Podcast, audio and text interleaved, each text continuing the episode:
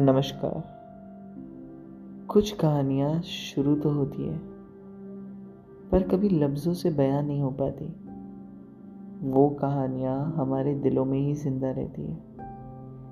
ऐसी ही कुछ कहानियों के साथ अभिनव प्रस्तुत करता है कुछ कहानियाँ ऐसी भी।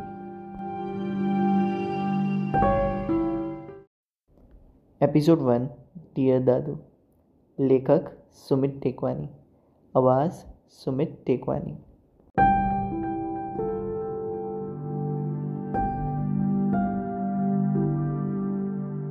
डियर दादा, याद है आप मुझे कहा करते थे कि बेटा जल्द से जल्द कार सीख जा और मुझे मंदिरों और शादियों में घुमाने ले जा।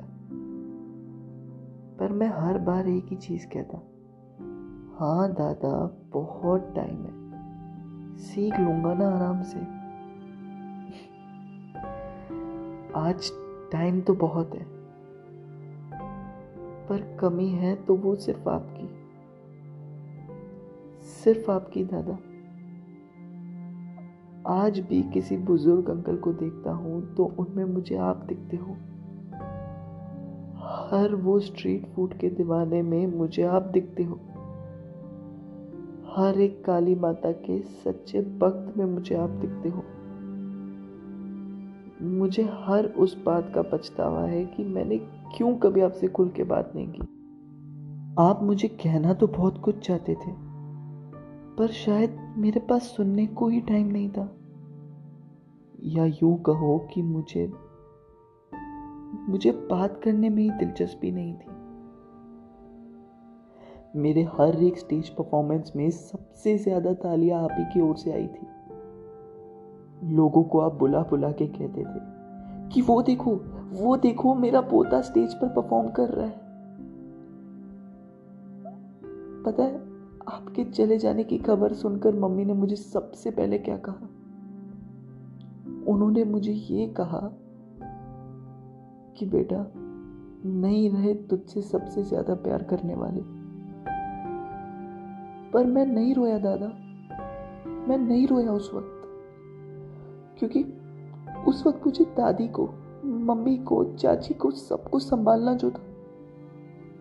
मैं मैं प्रेम हूँ ना दादा। मैं नहीं रोया।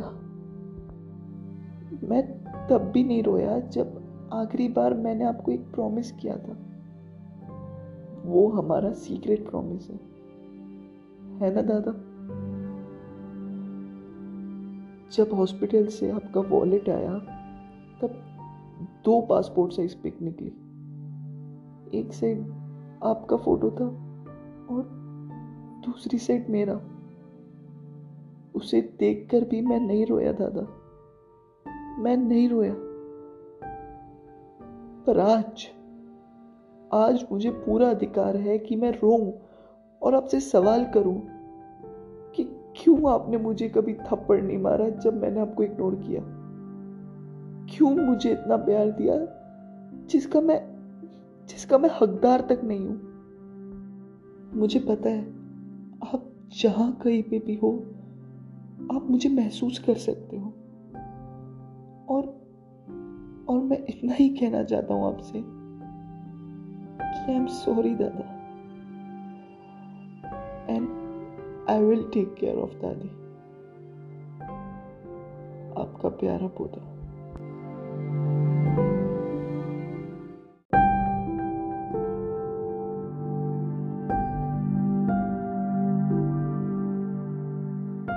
तो ये कहानी मेरे आपके जैसे तमाम उस ग्रैंड चाइल्ड की है, जो ये सोचते हैं कि यार बहुत टाइम है, मिल लेंगे आराम से अपने ग्रैंड पेरेंट्स से। पर पर हम भूल जाते हैं कि टाइम हमारे पास है, उनके पास शायद नहीं है। तो यार अगर आप अपने ग्रैंड पेरेंट्स के पास इस वक्त हो, उनके साथ हो तो प्लीज़ गिव देम अ हक दे डिजर्व दैट तो इसी के साथ हमारा पहला एपिसोड खत्म हुआ। हम जल्दी मिलेंगे अगले हफ़्ते अपने दूसरे एपिसोड में। तब तक सुनते रहिए और फॉलो करते रहिए अभिनव ग्रुप को। धन्यवाद।